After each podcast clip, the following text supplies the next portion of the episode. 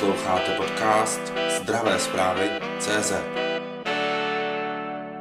Pečujete o syna s diagnózou Dyšenova svalová dystrofie. Zeptám se úplně jednoduše, jak vypadá váš běžný den? Je to tak, pečuji o syna, ta péče je 24 hodin, 7 dní v týdnu.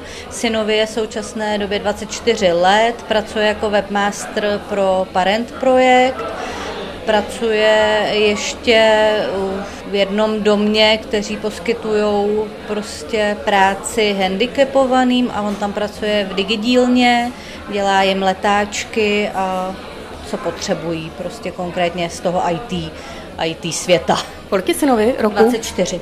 24 let. A kdy mu lékař diagnostikoval? Eh, diagnostikovali mu onemocnění v jednom roce, ale táhlo se to už od narození. Syn, syn měl normálně běžnou novorozeneckou žloutenku, která neustupovala, ještě se to prostě horšilo, i jaterní testy pořád stoupaly, takže jsme byli na několika vyšetřeních, pak syna léčili na jaterní testy, bral i léky, držel dietu na játra a v roce nás poslali na genetiku a zjistili, že je to onemocnění genetické, že je to progresivní svalová dystrofie typu Duchenne a vlastně ochabují mu svaly neza, nezastavitelně, prostě je to progresivní onemocnění. Ta péče v současné době je vlastně 24 hodin. Syn ráno jsme spolu doma celý den, syn ráno ho vlastně probudím a probíhá v posteli e, snídaně, prostě takové to ranní probuzení, že si tak povídáme a pak jde teda na toaletu, rovnou probíhá i hygiena koupání, oblékání, rehabilitace, pak různé přístroje, které syn používá na lepšení prostě dechových svalů a dechové rehabilitace a pak ho přendám, používáme teda zvedák k manipulace se synem, tak ho přendám na, používá elektrický vozík a potom teda máme různé aktivity, někdy pracuje doma na počítači, někdy jedeme na výlety za kamarády, do kina, do divadla, na různé aktivity. Má mladší sestru, takže i ta nám plánuje třeba různé výlety a setkání. Zmiňovala jste, že syn chodí do práce, to znamená, že jste po celou dobu, kdy on je v práci, s ním v té práci? Syn pracuje z domova teda na svém počítači a jsem mu celý, celodenně k ruce, protože syn potřebuje prostě do pomoc ve všech činnostech, takže jsem mu pořád prostě při ruce, když by potřeboval prostě něco e, přisunout klávesnici, upravit, podat pití, podat e, jídlo, takže nemůže být ani pět minut sám, pořád jsem mu prostě někde k dispozici, blízko. Mluvíte, že o syna pečujete 24 hodin, 7 dní v týdnu. To znamená, že o něj pečujete i v noci? Můžete přiblížit? Ano, ta péče je teda i v noci. Ten den vlastně, jak jsem říkala, že odpoledne jsou různé ty aktivity, večer zase probíhá prostě toaleta, přemístění do postele, příprava na ten, prostě na ten spánek a v noci potom chodím si napolohovat, takže dvakrát, třikrát podle jeho potřeb, když ho bolí záda, nebo zase lopatka, nebo ruka popondat, noha, takže prostě několikrát za noc jdu a si na otočím a polohuji podle jeho potřeb, jak on si sám prostě řekne. Váš syn se bez vaší péče asi, nebo bez péče druhé osoby neobejde. Nabízí se otázka, máte za sebe zástup? I vy můžete mít někdy nějaký problém, potřebujete si někam dojít, anebo si třeba jenom odpočinout. Kdo vás zastupuje? Bohužel je to trošku problematické, protože manžel pracuje a jezdí hodně i na služební cesty, takže pokud mám nějakého lékaře nebo nějaké neodkladné záležitosti, tak on si to tak přizpůsobí prostě v práci práci, že je se synem doma, a nebo mám dceru, která mi se synem také velmi pomáhá a je s ním třeba dcera. Ale jinak jsme začali využívat ještě osobní asistenci, ale tím, že jsme to začali využívat až v synovo prostě pozdějším věku a on je velmi citlivý a těžko si zvyká na někoho nového, takže to není úplně tak, jako že by to bylo pravidelné a mohla bych se na to spolehnout. Spíš ta rodina, ten manžel s tou dcerou jsou kruce prostě pořád, když potřebuju jít k lékaři nebo k holiči, různě takové ty záležitosti. Dušenova svalová dystrofie je geneticky podmíněné onemocnění.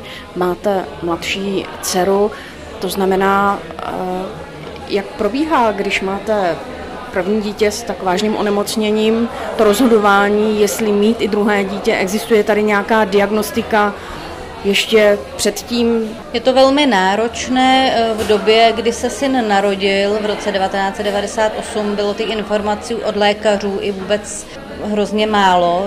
Prostě z genetiky vám dali jasné nějaké instrukce, že syn se nedožije dospělosti a že ta péče bude velmi náročná a i nám jako řekli, ať jdeme ještě do sourozence, aby měl někoho, my jsme měli, i syn měl prostě někoho k sobě, takže nás tam spíš jako do toho tlačili. Taky jsme říkali, že to bude asi dobrá volba, když bude mít syn prostě ještě nějakého kamaráda, tak jsme do toho šli ale to vyšetření bylo teda pouze z plodové vody a řekli nám rozhodnutí, že když to bude kluk, takže je to na nás, že je to 50 na 50, že buď se narodí ze svalovou dystrofií nebo ne a když to bude holčička, takže ta eh, může být pouze přenašečka, ale narodí se jako zdravá. Naštěstí teda jsem otěhotněla a z plodové vody se ukázalo, že je to holka, Čili tady ani dnes neexistuje nějaký systém, který by diagnostikoval například umělé odebrané v asistované reprodukci onemocnění, poruchu chromozomu a podobně? Úplně nemám ty informace, protože jsem to od té doby neřešila, takže určitě to pokročilo v mnoha směrech dopředu. Dcera zatím ještě neplánuje, takže jsme to tak doma neřešili ale co jsem se poptávala, tak je tam ta určitě ta plodová voda a nějaké podrobné sledování už prostě před tím plánovaným těhotenstvím už je také, ale do podrobna to nevím. Bavili jsme se tady hodně o podpoře ze strany státu pro vás jako pečující i pro pacienty. Jak jste spokojená se současnou podporou ze strany státu pro vás jako pečovatelku i pro vašeho syna jako pacienta? Vlastně pobírám, nebo syn pobírá příspěvek na péči čtvrtého stupně. V současné době nebylo to tomu tak vždy, bylo to prostě od malička. Nejdřív měl první stupeň, druhý, třetí, jednou čas nám to i sebrali, odvolávali jsme se. Byla to jako náročná doba v současné době, když syn potřebuje opravdu tu péči 24 hodinovou, tak už bereme čtvrtý stupeň, který by nám teda měl jako zůstat. Už nikdo jako nás nestraší, že by nám to měli sebrat. Syn pobírá i invalidní důchod. Může být, nebo mohla by být ta péče ze strany státu trošku lepší. Mě tím, že nechodím do zaměstnání, nebo snažím se sehnat nějaké zaměstnání, ale pouze z domova, protože prostě nemůžu opustit ten dům, aby si nemůže tam být ani pět minut sám.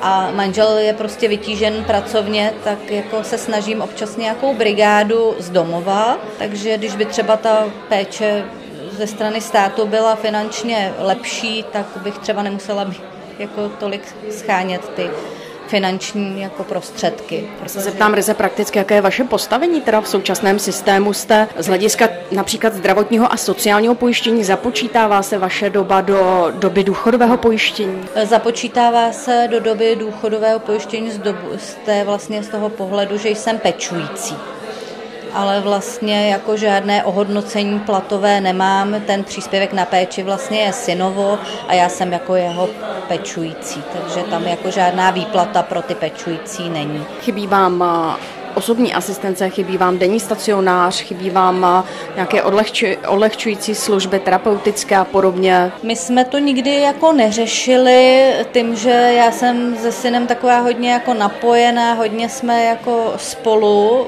pořád od malička a nikdy jsme neměli tu potřebu vyhledávat nějaké ty odlehčovací služby. Nikdy nám to nepřišlo jako na mysl, že by to bylo potřeba ale tím, že je syn starší a když třeba potřebuje opravdu někam odjet a musím, aby manžel zůstal z práce doma a je to takové komplikované poslední dobou, tak jsme začali využívat tu asistenci, ale tím, že je syn hodně citlivý a těžko si zvyká na péči, aby o něj pečoval někdo jiný, komu on nedůvěřuje, takže to řešíme a doporučuji všem maminkám mladších dětí, aby to začaly využívat už od, prostě od, od narození, od, od, prostě od dětského věku, že nemůžu po synovi chtít ve 24 letech, aby u něj byl někdo jiný a 24 hodin hodně pečoval, když on mu nedůvěřuje.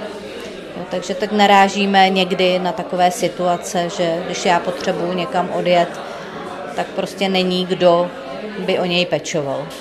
Je to, určitě psychicky náročné taky být pořád doma a spolu pro vás, určitě i pro vašeho syna. Tedy máte nějakého třeba kouče, který by vás podpořil, psychoterapeuta, máte nějakou takovou pomoc? Jak je to náročné po psychické stránce? Je to určitě velmi náročné, ale já to nevím, beru to jako jak bych to řekla, že já nemám potřebu, eh, pořád mě moje kamarádky a rodina někam vyhání, ať jedu někam na nějaký víkend, nebo a já nemám tu potřebu. Já jsem prostě tak spokojená, občas někam jedu, kamarádky mě dokopou, že jsme si teda každý rok víkend vzali wellness, takže jako jedu, ale aby to bylo z mý iniciativy, že bych měla já tu potřebu někam prostě vypadnout, tak já, jsem, mě to tak jako vyhovuje, já jsem tak spokojená, máme to se synem tak jako nastaven, aby on byl ve fyzické, psychické pohodě já, takže jako je to někdy velmi náročné, zvlášť když do toho třeba vstoupí nějaká nemoc, tak to je hodně jako psychicky náročné, když potom je nějaké nachlazení nebo uh, něco, co člověk nechce, aby mu prostě vstoupilo ještě do tohoto onemocnění tak je to někdy. Ale když prostě ten náš běžný den, běžný režim, tak prostě mě to tak vyhovuje. Já jsem prostě s tím tak spokojená. A jako když mě někdo tlačí do těch dovolených a výletů, tak jako někdy na to kejvnu, ale spíš jako nemám tu potřebu prostě.